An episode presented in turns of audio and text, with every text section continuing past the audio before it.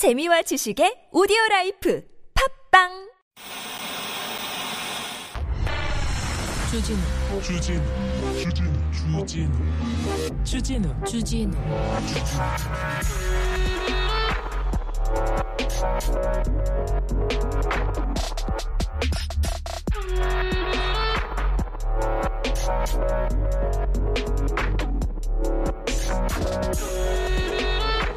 오늘 아침 8시 30분에 속보가 나왔습니다. 극강 한파의 윤 대통령 일정도 취소. 네. 원래 오늘 어디 신한울 1호기 중공 기념 행사에 참석할 예정이었는데 한파 때문에 취소했다고 합니다. 추워서 뭐 못 갈 수도 있죠. 네. 극강 한파. 네. 못 갈 수도 있습니다. 그런데요. 다섯 살짜리도 엄마 손잡고 유치원에 가야 됩니다. 추우면. 그런데요. 추워도 바깥에서 일하는 분들 많습니다.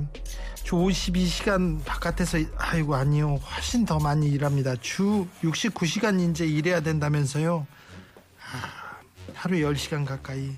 우리는 지금도 일을 많이 하고 있는데 OECD에서도 제일 많이 일하는 나라인데 아직 더 많이 일을 해야 된다고요. 항상 일할 수 있는 일 시킬 수 있는 자유를 그렇게 강조하시고 있었구나. 그 자유가 그거였구나. 근데 추운데 바깥에서 이렇게 나가야 된다는 바깥에 나가서 일하는 사람들이 있습니다. 서민이고요. 노동자들입니다. 이런 분들도 우리 국민이고 아, 대통령이나 정치인의 안중에 있었으면 좋겠습니다. 지금 예산안 가지고 다툰다는데 종부세 종부세 깎아주려고 법인세 깎아주려고 있는 사람들 다 깎아주려고 그래서 낙수효과 얘기하려고 하시는데 좀 추운 데서 일하는 사람들한테도 마음을 쓰는 그런 정부였으면 좋겠습니다. 여기는 순수 음악 방송 아닌 밤중에 주진우입니다.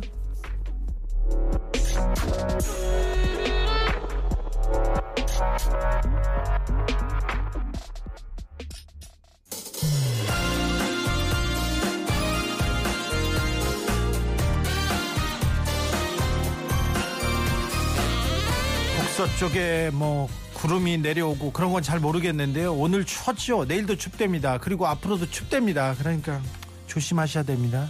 임재범 태희 겨울이 오면 왔어요. 네. 네가 돌아와 줄까 말을 걸어올 듯한 낮은 하늘이 또 한 번 설레게 해 아딸람님께서 정말 일하기 싫으니까 핑계도 가지가지 아닌가요? 살아보겠다고 이 추위에도 시위하는 분들도 좀 생각해 보세요. 얘기하는데 15일 동안 파업하고 돌아온 화물연대 조합원들 그런데 파업을 접고 돌아오면 대화하겠다. 선 복귀 후 대화 이렇게 정부가 외쳤는데요. 복귀했는데 대화를 안 합니다. 그래서 사흘 만에 화물연대 노조위원장이 파업에 나섰습니다. 혼자서 단식을. 아, 이 추운데 차디찬 아스팔트에서 곡기를 끊어야만 하는 그 이유에 대해서 참 안타깝게 생각해 봅니다. 네. 춥다면 출근 안 하고 덥다면 출근 안 하고 공무원이 지 맘대로네. 누구 예 조언은 없습니다. 0705님 뭐라고요? 저는요 야외 공사 현장에서 옷을 몇 겹을 껴입고 핫팩을 몇 개 붙이고 일을 했는데 발음 막 얼어 터지고 막 선물 줘요 얘기하는데 0705님 예 드리겠습니다. 네. 알겠습니다. 네. 아, 날씨 너무 추워요, 주디. 내일은 더 추울 거라는데 대통령 추우면 일정 취소해서, 취소해서 좋겠어요. 대통령 하고 싶어요. 얘기하는데 네. 그렇다고 막 할 수 있는 일은 아닙니다. 네. 오늘은요, 아, 이런 그 정부의 대통령 행태를 어떻게 보도해야 될까요? 어떻게 봐야 될까요? 가짜 뉴스로 민주주의가 죽어간다면서 괴담만 이렇게 판진다는데 그 말은 또 맞는 말인데 어찌 봐야 될지 아, 언론을 통해서 세상을 봅니다. 변상욱 대기자와 함께 아, 궁금한 거, 언론의 궁금증들 이렇게 풀어보겠습니다. 그러니까 궁금한 거 있으면요, 일로 보내시면 됩니다. 문자는 샵 051, 짧은 건 50원, 긴 건 100원이고, TBS 앱은 무료입니다. 아닌 밤중에 야간 근무에서 어, 생방송 보실 수 있습니다. 유튜브는 아닌 밤중에 야간 근무 좀 들어보셔야 됩니다. 네, 주, 주, 주변에 권해 주셔야 됩니다. 재벌집 막내 아들 스페셜 영상 오늘 올라왔다고 합니다. 이게 뭐지? 재벌집 막내 아들 여름에 찍은 거래요. 이게 뭐지? 저도 잘 모릅니다. 아 그리고 이 오늘 생방 끝나고 깜짝 유튜브 라이브 합니다. 생방송 끝나고 5분 10분 정도 화장실 가셨다가 간식 챙겨 가지고 오세요. 같이 노래도 듣고 얘기도 나누는 코너인데 아주 재밌는 얘기합니다. 네, 그러니까요. 어, 잠시 후에 만나겠습니다. 아, 참. 아니, 언제 그만둘지도 모른다면서요. 아닌 밤중에 야간 근무는 왜 하세요? 그런 분들 많은데 뭐라도 하려고 하니까 걱정하지 마시고, 걱정하지 마시고가 아니라, 네. TBS를 사랑하는 마음에, 아밤주를 사랑하는 마음에 일로 오셔서 좀 응원해 주셔야 되겠습니다. 아닌 밤중에 야간 근무입니다. 선물 소개하고 바로 시작할게요.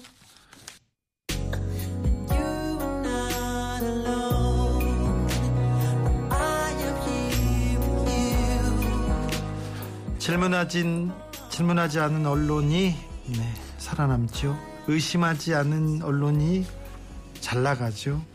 궁금해하지 않는 언론이 네, 웃고 있죠. 네, 언론을 한번 다시 들여다보겠습니다. 대한민국 언론의 산증인 변상욱 대기자 모셨습니다. 어서 오세요. 어, 안녕하십니까. 네. 어우, 시를 한 수 없는 줄 알았어요. 네. 어우, 야, 아, 근데 잘 못 읽어가지고요. 아, 아니, 저는 말을 못해가지고요. 묵직하게 와 닿네요. 네, 그렇습니까? 감사합니다. 어, 요새 어떻게 지내시는지요? 어, 요새는 TBS에서 네. 지방자치 프로그램을 진행하고 있으니까 네, 어, 지방자치에 대한 공부 열심히 하고 있고 네. 지역에서 부르면 무조건 갑니다. 가서 얘기합니까? 예, 네. 가서 얘기하고 그 지역 상황을 좀 들어보고 네. 둘러보고 그러면서 전국을 요새 주말마다 돌고 있습니다. 아 그래요? 예, 예, 네, 뭐 재밌습니다. 어, 지금 변상욱 기자와 지방자치에 대해서 공부하는 거 좋다 이렇게 그 프로그램 응원해요 그런 분들 많습니다. 아, 예. 근데 거기는 어떻습니까 공기가 어떻게 되는 겁니까? 뭐 겨울인데 다 같이 춥겠지 뭐 거기라고 따뜻할 리는 없고 아니 그 TBS가 이 상암동이 유독 음. 이 상암동 중에서 TBS가 추워요. 추워요. 예. 네, 춥습니다. 이걸 어떻게 봐야 되는 건지. 이런 얘기 해도 될지는 모르겠지만 아 괜찮아요. 언제 사라질지도 몰라요. 괜찮아요. 어, 오늘 뭐 제가 나온 것도 언론 얘기를 하고 네. 하고자 나왔을 테니까 네. 지금 상황은 사실 정치 권력과 언론 권력이 함께 쌍끌이로 TBS를 묶어가지고 질질 끌고 다니면서 공세를 펴는 양상이에요. 아 그렇습니까? 예, 되게 정치 권력이 탄압한다라고 생각하지만 네. 방송사가 방송 내용이 기분 나쁘다고 사라지는 상황에서 방송 신문사들이 같은 있죠. 언론계인데 별 말도 없이 어, 여당의 말만 중계 방송을 한다든가. 그러니까요. 예. 이- 이런 상황이니까 이건 어떻게 보면 정치 권력, 언론 권력이 동시에 TBS 탄압에 작용을 하고 있는 거죠. 그렇습니다. 어, 방법상으로 못 본 못 본 척도 있고 네. 공격하는 쪽도 있고 물론 네, 일부 네. 언론은 뭐 엄청나게 또 공격을 같이 그렇죠. 하고 일부 언론은 정치인의 말을 빌어서 공격하고 음. 다른 언론은 그냥 중계하면서 그냥 관전하고. 뭐 혹시 부- 떡부스러기라도 떨어지면 뭐 받으면 되는 거고 네. 뭐 그럴 수도 있는 건데 결국은 어떻게 되냐 하면은 정치 권력과 일부 언론 권력이 국민을 갈라치기 위해서 둘로 일단 쪼개요. 네. 예. 그래서 절반의 그룹을 향해서 나름대로 어떤 뭐 이렇게 자극한다 그럴까요? 예. 격동시켜 가지고 네. 자기들이 정치적으로 껄끄럽거나 정치적으로 장애물이 될 만한 세력들을 향해서 공격하도록 의제를 띄우죠. 네. 그럼 그걸 받아 가지고 워낙 양분화돼서 예, 서로의 이야기만 주장하지 남의 얘기 듣지도 않으니까 네. 그 나머지 절반 세력은 그대로 받아서 그 의제를 가지고 계속 상대 진영을 공격하거나 상대 언론을 공격하거나 이렇게 되는 거죠. 그리고 오해를 점점 키워가는 거죠. 진실이 중요하지 않고 점점 진영이 중요한. 진영이 중요하죠. 왜냐하면 광장에 모여서 뭔가 혁명과 개혁을 위해서 부르짖었던 에, 상황에서 네. 이제 다 골목으로 들어가 버렸거든요. 네. 예, 자기만의 골목에서 예, 자기만의 노트북이나 스마트폰을 꺼내 가지고 자기가 좋아하는 정보만 계속 들여다보고 있으니까 그렇죠. 어느 날 그 사람들한테 뭔가 의자를 탁 던지면서 잠깐 좀 뭉쳐봐 그러면 이제 그 사람들끼리만 나와서 뭉쳐가지고 대응을 하는 건데 결국 항상 패턴은 똑같아요. 어떤 정치적 세력이나 그 정치적 세력에 협조하는 언론 세력이 예. 몇 가지를 골라서 툭 띄우면 그걸 전체 언론이 거의 받아서 쫙 뿌리고 네. 거기에 격동된 사람들이 나와 가지고 팻말을 들거나 아니면 자기네들끼리 만든 시민단체가 또 고소고발을 막 하고 예. 그러면 맨 마지막에 결국 사법 권력이 쓱 나서 가지고 정리하죠. 뒤처리를 갖다 깨끗이 한다. 이 패턴으로 계속 도는 거죠. 아, 그런 패턴이 저 기자 생활 처음 했을 때만 해도 아, 이제 이제 언론 지형이 바뀌면 안 그럴 거야 그랬는데 예. 어떻게 더 조선일보는 더 힘이 세지고 이 패턴은 더 공고해집니까? 음, 결국 힘과 정보력을 갖고 있으면 네. 유리한 점이 있어요. 그래요? 첫째, 언제 공격할 건가? 예. 어디를 공격할 건가? 네. 그다음에 어떤 방식으로 공격할 건가를 네. 골라 쓸수 있는 거죠. 그러고 보면 예를 들면은 어느 세력 또는 어느 당 또는 어떤 시민사회 단체에 대해서 뭔가 필요한 것들을 그때 그때 그때 골라내 가지고 갑자기 툭툭툭 던지죠. 네. 예를 들면은 야당 대표 이재명 대표가 새로 됐잖아요. 네. 대장동, 백현동, FC 서울, 부인. 부인 법인 카드 네. 거기다가 뭐 뱅뱅뱅뱅뱅 돌잖아요. 네. 이게 뭐 카드를 꺼내 쓸 수 있고 그 카드를 언제 어디에다 쓸 거냐를 정부와 힘을 가진 쪽이 쥐고 있으니까 그런 거죠. 아, 그렇습니까? 8654님, king of 미남 변상욱 대기자님, 슈트, 수트 반칙 아닌가요? 설레요? 얘기합니다. 8654님, 네. 설레세요? 괜찮습니다. 힐데가르트 변상욱 기자님 잘생기셨어요. 세월을 비껴갑니다. 네. 보통 저런 분들한테는 정신 차리라고 하는데, 예. 제가 뭐, 네. 선배님 나오셨으니까, 네. 아, 클라라님께서 변상욱 대기자님 전에 계시던 곳도 그렇고 따뜻한 곳이 없네요. 얘기합니다. 오, 예. 그, 그래갖고, 어, 그쪽 클라라라고 하셨나요? 네네. 아이디가, 예. 좀 요새 그런 생각 가끔 해요. 예전에 저를 보고 선배들이 너만 어디 보내면 거기는 꼭 이렇게 피바람이 불더라. 아, 그래요? 사건을 몰고 다닌다고. 아니, T, YTN 가셨다가 TBS 오더니. 아, 그래서 예를 들면은 검찰청에 가면 상품백화점 무너지고 아, 예를 들면은 사건 반장 맡으면 저 사건이 성, 성수대교 무너지고 뭐 이런 식. 너는 어딜 보내질 못하겠다. 맨날 그랬는데 그 이후에도 이렇게 보면은 어딘가 이렇게 기자, 기자한테는 매우, 매우 좋은 점인데. 엄청 사실 엄청 기자들은 좋아하는 어, 이게 맥락이죠. 어디 가면 사고가 따라오니까. 그러면 특종의 기회가 항상 있고 기자로서의 어떤 명성을 드높, 드높일 기회도 오는 건데 네. 지금도 어떻게 하다 보니까 이미 회사를 떠났는데도 불구하고 네. 예 풍문이 몰아치는 데만 가게 되네요. 네. 예. 용산으로 파견 보내야 되는데 이런 얘기 많습니다. 기억한다님 언론이라고 하지 말고 그냥 글 베껴 쓰는 월급쟁이입니다. 물론 지정한 언론인도 있지만 말입니다. 언론에 대한 음, 고민 같이 해보고 있습니다. 변 기자님의 신청곡 아, 노래 한 곡 듣고 오겠습니다. 네. 정태춘입니다. 시인의 마을.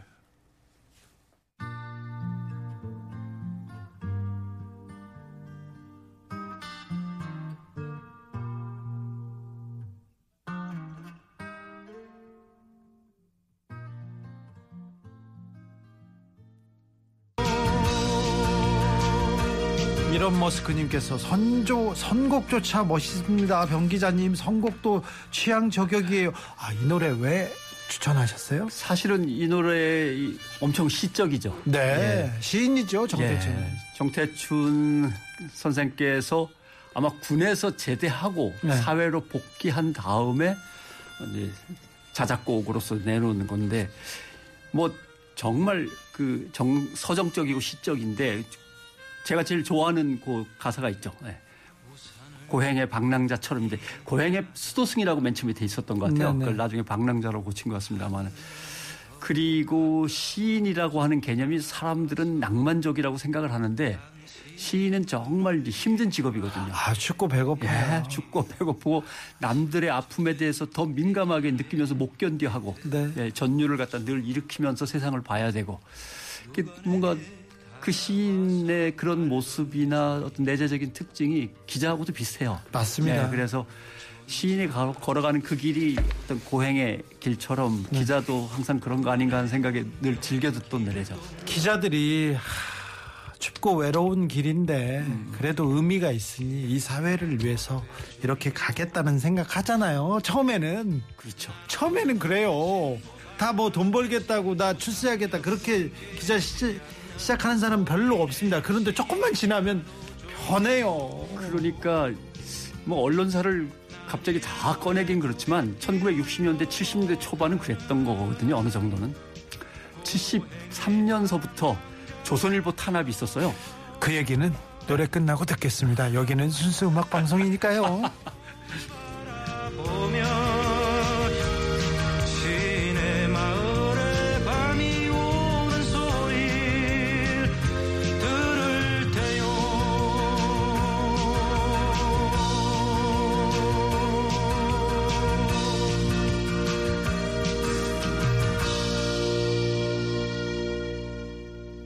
1973년에 조선일보에 이제 대한 박정희 정권의 탄압이 있었어요. 네, 그랬습니다. 예. 그때는 있었어요. 예. 그때 그걸 끝까지 저항했다가 잘려나간 사람들과 그들을 지지했던 사람들을 우리가 조선 투이라고 부릅니다. 그렇습니다. 그 동아 투이와 더불어 동아 투이. 네. 예, 그래서 73 조선 투이, 74 동아 투이로 넘어가는데 사람들은 동아 투이는 아는데 조선 투이는 잘 몰라요. 예. 왜냐하면 조선에 대해서 박정희 정권의 탄압이 있자마자 조선의 경영진이 납작 엎드리면서 저희가 다 처리하겠습니다. 그렇죠. 네. 하면서 바로 끝나버렸거든요. 정권에 붙어가지고요. 그 어, 의로운 기자들을 바로 정리했습니다. 네, 바로 정리하고 바로 끝났고 동아일보는 그때만 해도 야당지였기 때문에 네. 끝까지 버티면서 하다가 나중에 더 세게 당했고 그렇죠. 그래서 온 국민의 이제 백지 광고 같은 네, 광고를 도와주는 운동이 벌어지고 했던 거라 동아투위를 많이 이제 생각하는데 조선투위가 있었다는 것. 네. 근데 결국 조선투위, 동아투위를 통해서 악화가 양화를 구축한다고 예. 어, 좋은 기자들이 많이 빠져나온 거죠. 예. 잘려나간 거죠. 네. 음, 그 다음에 그 안에서 있던 사람들은 이제 뭐 좋은 훌륭한 기자들도 남아 계셨지만 대부분은 하, 무서워서라든가 네. 뭐 결국 어쩌지 못하고 다른 길을 있다가, 찾죠. 예. 네. 결국 1979년쯤에 가서 더 이상은 못 견디겠다고 확 들고 일어났던 건데 네. 그때 이제 전두환이라는 새로운 또 인물이 등장을 하는 거죠. 예. 그것마저 눌러버리고 다시 한 1000명 정도를 잘라버리죠. 네. 그럼 앞에서 한 500명 자르고 뒤에 가서 또 1000명 자르고 기자가 그렇게 많지도 않을 텐데. 그러니까 거의 잘렸어요. 예. 그런 다음에 이제 전두환 정권이 언론의 숫자를 한 6분의 1에서 7분의 1로 확 줄이고 언론 통폐합하고 그 다음에는 기자들한테 월급을 엄청 많이 올려줍니다. 그때는요 기자가 아 뭐라고 해야 되지 대기업 삼성전자보다 몇 배 돈을 더 많이 벌었어요. 어, 죄송한 말씀이지만 재벌 기업보다는 많이 받았습니다. 그렇죠. 예. 훨씬 많이 받았어요. 그때 어, 그 기자촌은 박정희 정부 때 있었던 일이죠. 기자처라는 게 기자촌. 기자촌. 네. 그때 기자촌은 다른 이름으로 존재했지만 일원동에 기자 아파트라는 게 이제 생겨나죠. 네. 그게 이제 기획이 되다가 전두환 정권 때 아마 마무리가 될 겁니다만은 일원동 기자 아파트에서 분양권이 기자들한테 먼저 쭉 주어지고 네. 그런 것들. 그다음에 뭐 기자들의 갑근세 감면 혜택부터 언론사의 전기세 수도료 감면 등등등 언론사의 모든 어, 혜택이 주어지면서 또 촌지가 각 기관마다 네. 기자 촌지가 예산으로 책정이 다 되죠. 그때 이, 저 매월 이제 전두환 정부 때. 그렇죠 봉급처럼. 그러니까 회사에서도 봉급도 많고 네. 기관에서는 계속 촌지가 나오고. 무슨 일만 하면 촌지 봉투를 받고. 예, 그다음에 공짜 투어, 그다음에 해외 연수 특권 뭐 등등등이 막 쏟아지니까 그때 이제 언론이 기득권 체제로 들어오죠. 네. 불쑥 들어와서 그렇죠. 한 축을 담당합니다. 지배 시스템의 한 축이 되는 거죠. 어, 정치 권력의 가장 중요한 역할을 언론인들이 하기 시작합니다. 그렇습니다. 그때부터였죠. 그때부터 이제 예전에는 언론에서 뭔가를 하는데 대통령이 잘 보면 박정희 대통령이 불러다가 쓰고 이런 게 있어요. 조금. 예. 예, 대표적인 분이 뭐 김윤환 씨라든가 네. 뭐 이런 분들이죠. 근데 80년 이후에는 그냥 문이 열리면서 길이 닫히고 그냥 줄줄줄줄줄 그리로 해서 정치권으로 이제 들어가기 시작하는 거죠. 그렇죠. 예. 언론사를 통해서 정치권으로 가는 것은 한 코스가 됐습니다. 예. 그래서 정치하려고 기자한다 그런 사람도 많았어요. 많죠. 네. 그걸 갖다 어떻게 아느냐 하면 지금쯤이죠. 지금쯤 달력 주문하는 걸 보면 알아요. 네. 회사마다 달력을 만들잖아요. 네. 그러면 꼭 한 기자 1인당 10부, 20부씩 가져가면 되는데 꼭 300부, 500부를 주문하는 친구가 있어요. 예. 돈을 자기가 내겠다 그러고. 네. 이 친구는 이제 정치하려는 거죠. 아, 그렇군요. 그렇죠. 자기 이제 그 지역구에 네. 에, 저쫙 돌리는 거죠 달력부터. 네. 그런 사람들도 이제 있었고 그 다음에 벌어진 일은 90년대를 넘어서면서는 그 길이 하나 더 생기죠. 재벌 기업으로 들어가는 길. 그렇죠. 홍보실이라든가 네. 뭐 이런 그러면서 또 관계로 직접 들어가는 청와대로 들어가는 지금은 네. 대통령실이 됐습니다만 이 길이 여러 개가 열리면서 언론 자체와 아, 언론과 정치 사이의 벽이라는 게 완전히 허물어져요. 네. 예, 이리저리 막 고속도로가 나면서 그 다른 나라에서 쳐다보면은 꼭 정치를 하고 싶어서 하는 언론인 출신들도 있지만 그런 길이 열리고 벽이 없고 그렇지는 않거든요. 아 그렇죠. 상당히 좁은 길인데 여기서는 하루 아침에 칼럼을 쓰다가 그 다음 날 이렇게 청와대로 갑니다.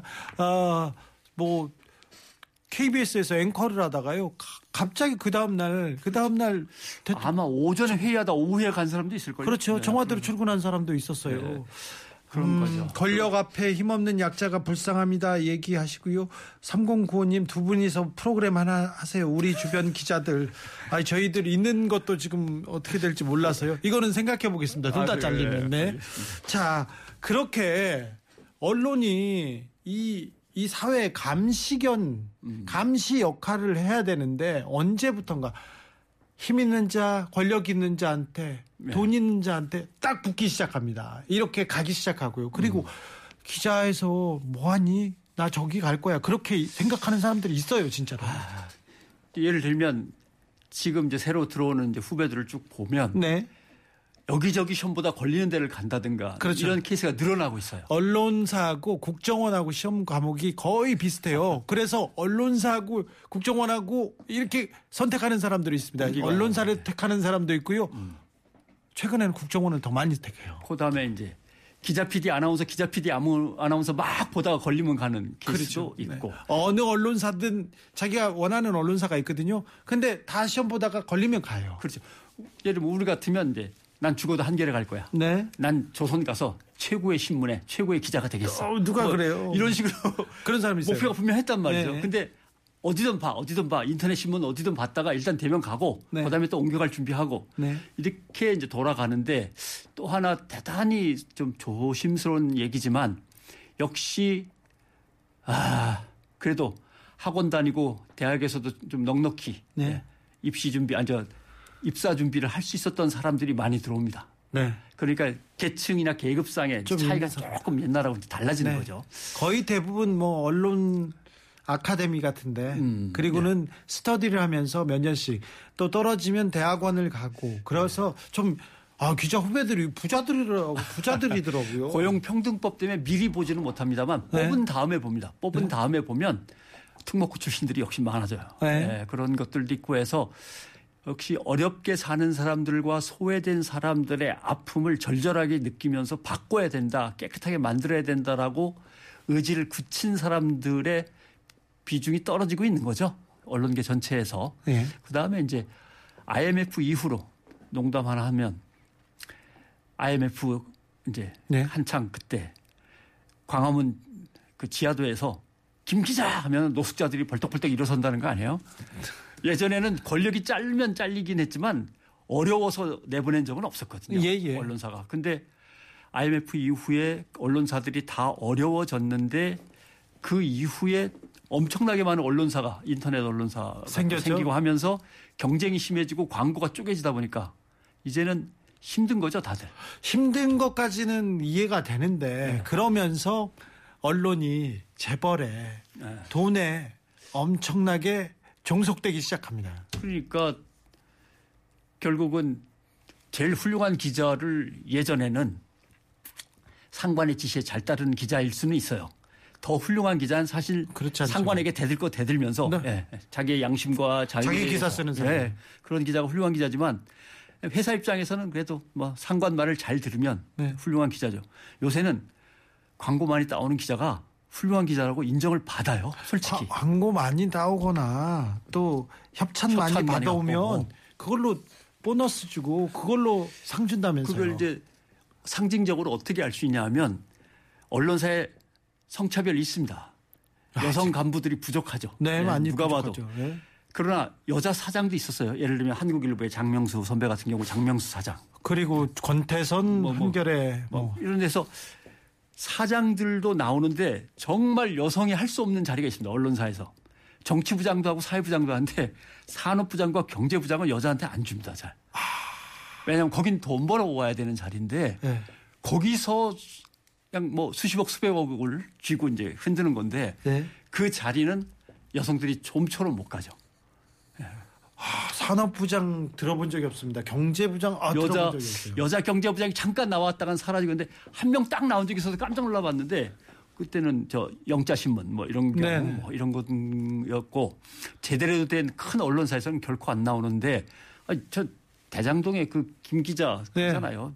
도대체 몇 년 동안 기사를 몇 건 썼냐 그러면 몇 건은 쓴 것 같은데 라고 하는 거니 그냥 대장동 얘기하고 다니고 대장동 사업하는 게 그 사람의 일이었던 거예요. 사업했어요. 네, 그 기자- 기자인데. 기자가 한 명이 아니고 여러 명 엉키 있잖아요 또. 네. 기자들이.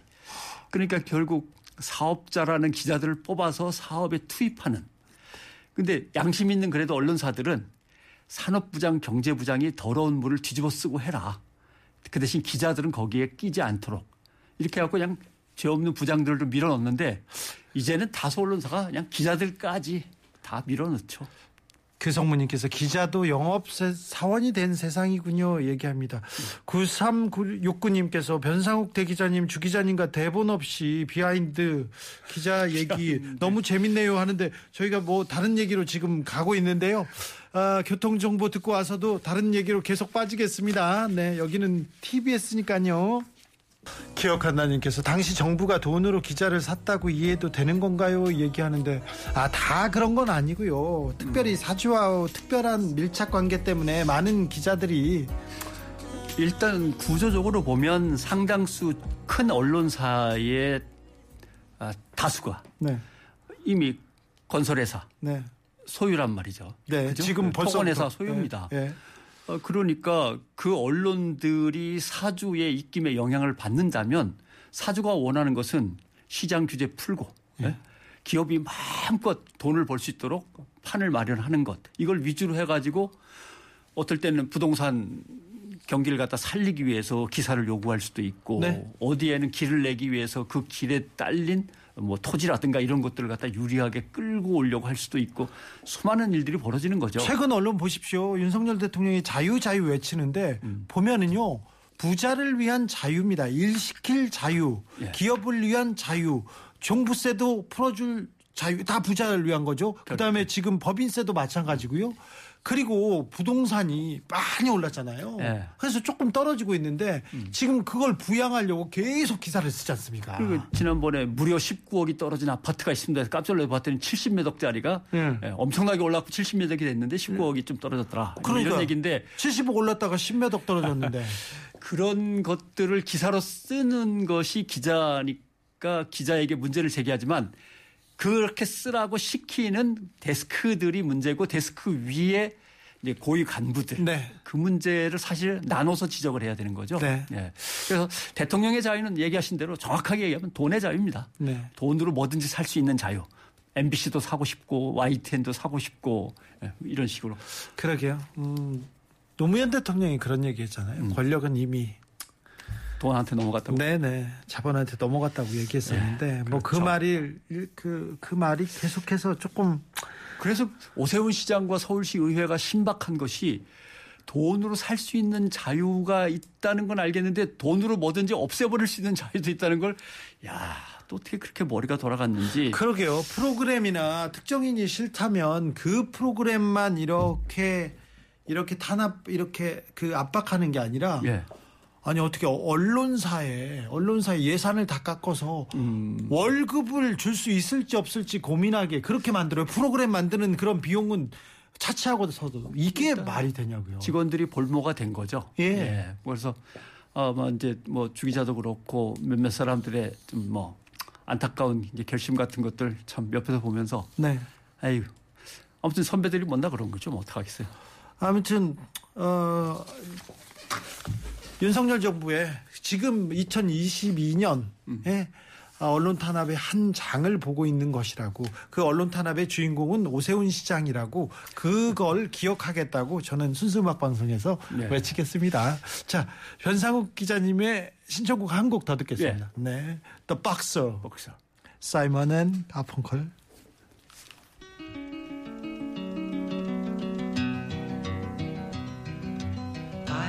Just a poor boy, though my story is seldom told. I squandered my resistance for a pocket full. out the poorer quarters. 더 박수 왜 변상욱은 이 겨울에 이 노래를 추천했을까요? 제목을 들은 이 노래를 모르는 젊은 세대는 네. 뭐 권투 선수 얘기인가 보다 한데 권투 선수 얘기는 맞습니다만은 네. 가난에 시달리다 못해 그냥 권투 선수로 나서서 네. 링 위에서 숨져간 한 권투 선수의 젊은 권투 선수의 이야기를 사이먼 앤 가펑클이 노래로 만든 건 사실입니다. 아, 네. 근데 가사 보면 정말 가사 보면 겨울엔 이 노래를 자주 듣습니다. 저도 네. 왜냐하면 내가 그냥 가난한 소년일 때 네. 대도시의 기차역에서 그 칼바람 추운 칼바람을 맞으면서 아무것도 없이 그러나 일자리는 없어서 네. 매일 굶다시피 하고 네. 결국 주먹질하는 걸 직업으로 삼아서 돈을 뜯기면서 주먹질만 하다가 네. 아직도 떠나고 싶지만 떠나지 못하고 정말 이 추운 칼바람을 피해 고향의 따뜻한 곳으로 내려가고 싶은데 하면서 이제 노래가 쫙 진행이 되죠. 주 기자도 맨 처음에 고향에서 서울로 와서 아무것도 없이 저도 그렇고 뭐 거리를 갖다 헤매기도 하고 네. 담배 사 피우고 싶어도 돈이 없었고 담배도 굶고 그러던 시절 이제 이렇게 지나와서 여기까지 온 거죠. 그때 그 주말에 그 외로움이 지금 우리를 키웠나요? 아 근데 네. 너무 외로움만 배웠나? 지금도 외롭고요. 왜 이렇게 추워지는 걸까요? 그 그거는 그 사람이 갖고 있는 결국 퍼스널리티예요. 아니 세상이 조금 나아질 줄 알았어요. 언론 지형이 조금 나아질 거라고 저는 확신했는데 왜 그런 걸까요? 아, 디오기네스라고 하는 유명한 철학자가 있어요. 네. 알렉산더 왕이 찾아왔을 네. 때 너한테 꼭 하나 해줄 테니까 아무거나 바라는 게 있으면 얘기하라니까 저 잠깐만, 비켜. 잠깐만, 예. 비켜주세요. 예, 비켜주세요. 햇볕 안 들어와요. 뭐 이랬는데 네. 그 친구하고 동문 수학했던 철학자가 또 있습니다. 네. 알렉산더 왕 밑에서 이제 석학으로 근무하고 있는 또 와갖고서 야 좀 말좀 들어라. 네. 근데 그때 디오게네스가 콩깍지 콩은 아- 없고 다 발라서 네. 콩깍지를 물에서 삶아서 먹으려고 네. 물에 삶고 있었어요. 그러니까 아이고 왕한테 와서 좀만 굽실거리면 콩깍지 안 삶아도 되는데 한 번만 그랬더니 이제 디오게네스가 대답하죠. 자식 콩깍지 삶을 줄만 하면 왕한테 굽실거리지 않아도 되는데 그렇죠. 네, 결국 그런 거죠 뭐. 그렇죠. 왜 밑에 가가지고 비굴하게 그렇게 키워? 이제 체질상 네. 예, 뭐 수치심이 발달한 사람들은 잘 안 돼요. 그런가요? 예. 이렇게 살아야 됩니까? 아 그럼요. 아, 아, 네. 좀만 더 살면 돼요. 아, 이제, 네. 이제 한, 한 10년, 20년 한 다음에는 좀 아니요, 아니요. 아니, 그 더 하기 싫어요. 저는 빨리, 빨리 끝내고 싶어요. 가봅시다. 그래 네, 아직 네. 갈 길이 많아서 또 가라고 뒤에서 응원하는 사람들이 있으니까 이게 쉽게 물러나기도 어려워요. 러블리 앤님, 두- 정말 두 분 너무 좋아요. 저처럼 모르는 사람들 많을 텐데 아쉽네요. 얘기합니다. 메시맘님께서는, 어, 이거 음악 방송 같으다. 그러니까요. 변 기자님이 쫙 설명해 주니까 그, 아우, 서사가, 이 노래가 인생으로 걸어 들어옵니다. 어, 좋다니까 다행이긴 한데 얘기는 참 쓰디 쓴 얘기만 나오네요. 네. 아, 우리 인생이 쓰잖아요. 인생이 써요. 춥잖아요.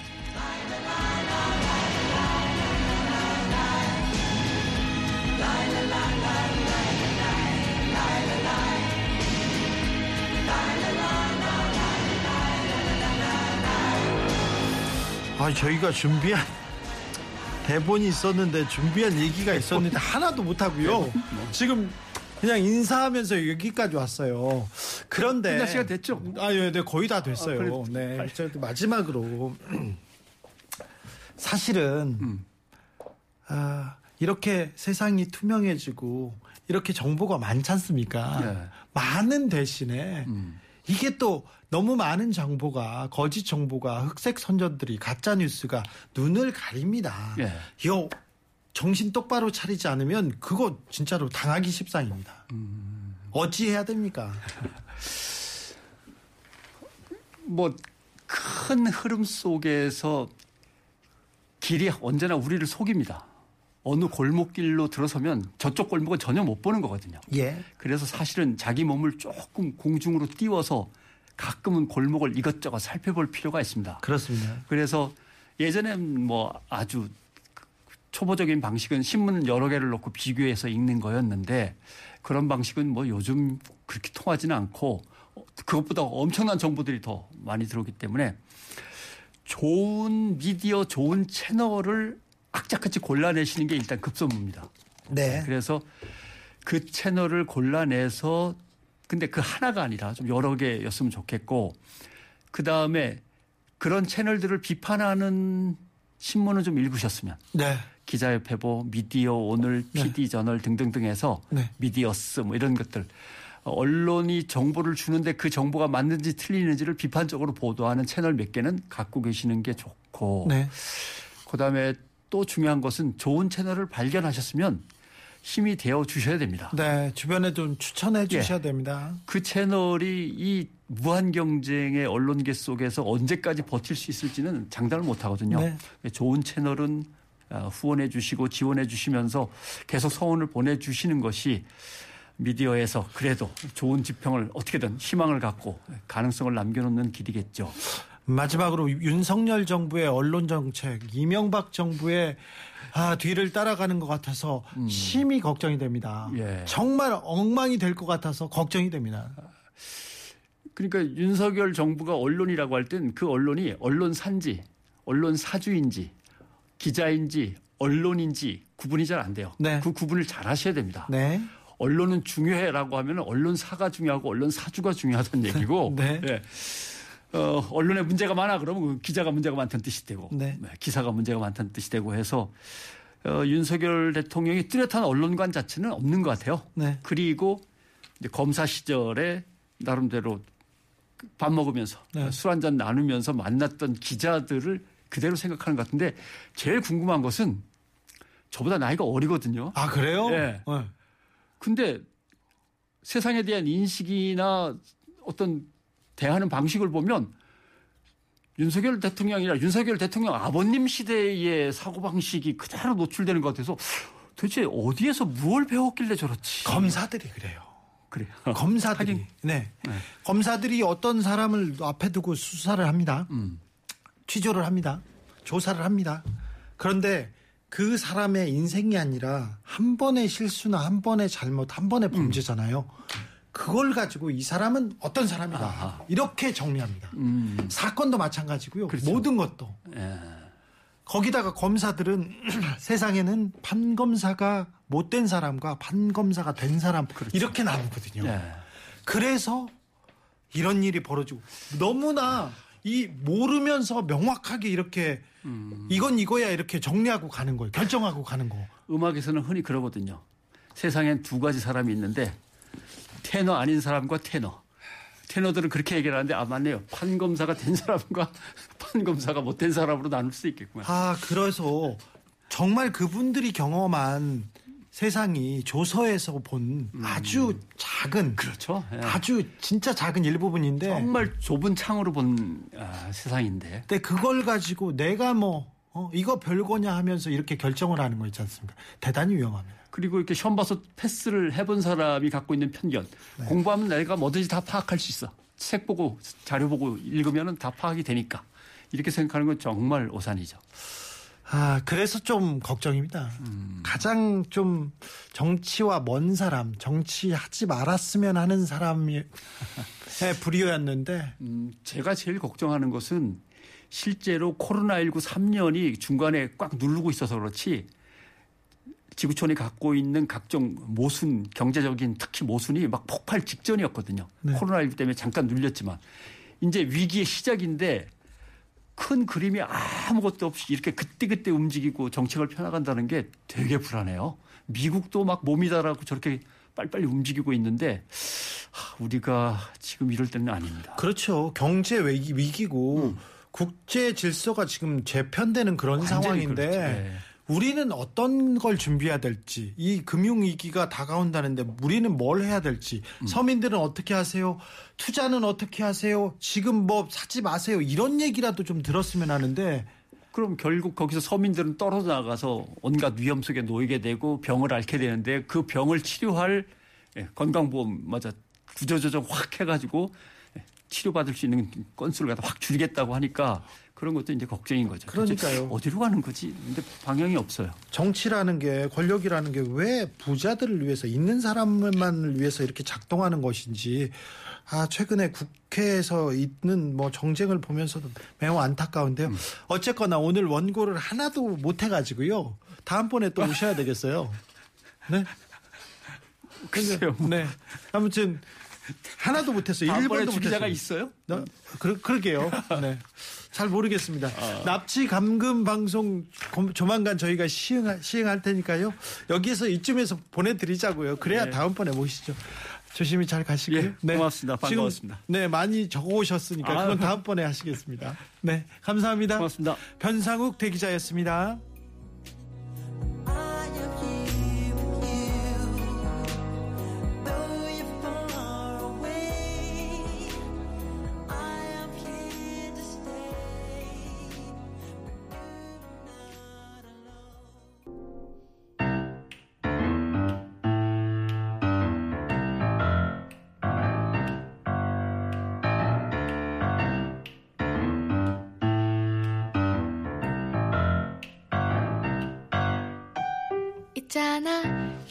우주 최고의 신문 병구일보가 있습니다. 9살 김병구 기자.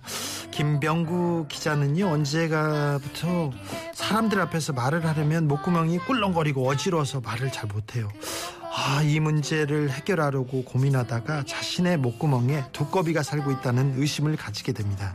이 진실을 파헤치기 위해서 김병구 기자는 취재를 합니다. 동물 박사 전문가를 만나기도 하고요. 두꺼비에 대해서 탐구도 합니다.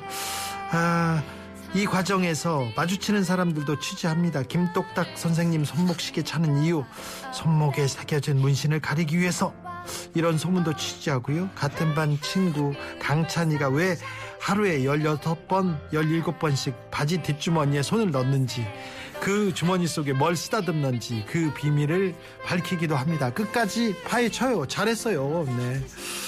이, 이 얘기는 어린이 그림책 엉뚱한 기자 김방구 이야기였습니다. 자기만의 방식 어설프고 엉뚱하지만 동화 속 김병구 기자는 포기하지 않습니다. 그리고 궁금해하는 거 사람들이 궁금해하는 거 계속 질문합니다. 우리 언론도 좀 그랬으면 좋겠어요. 대한민국 기자들에게 네, 추천합니다.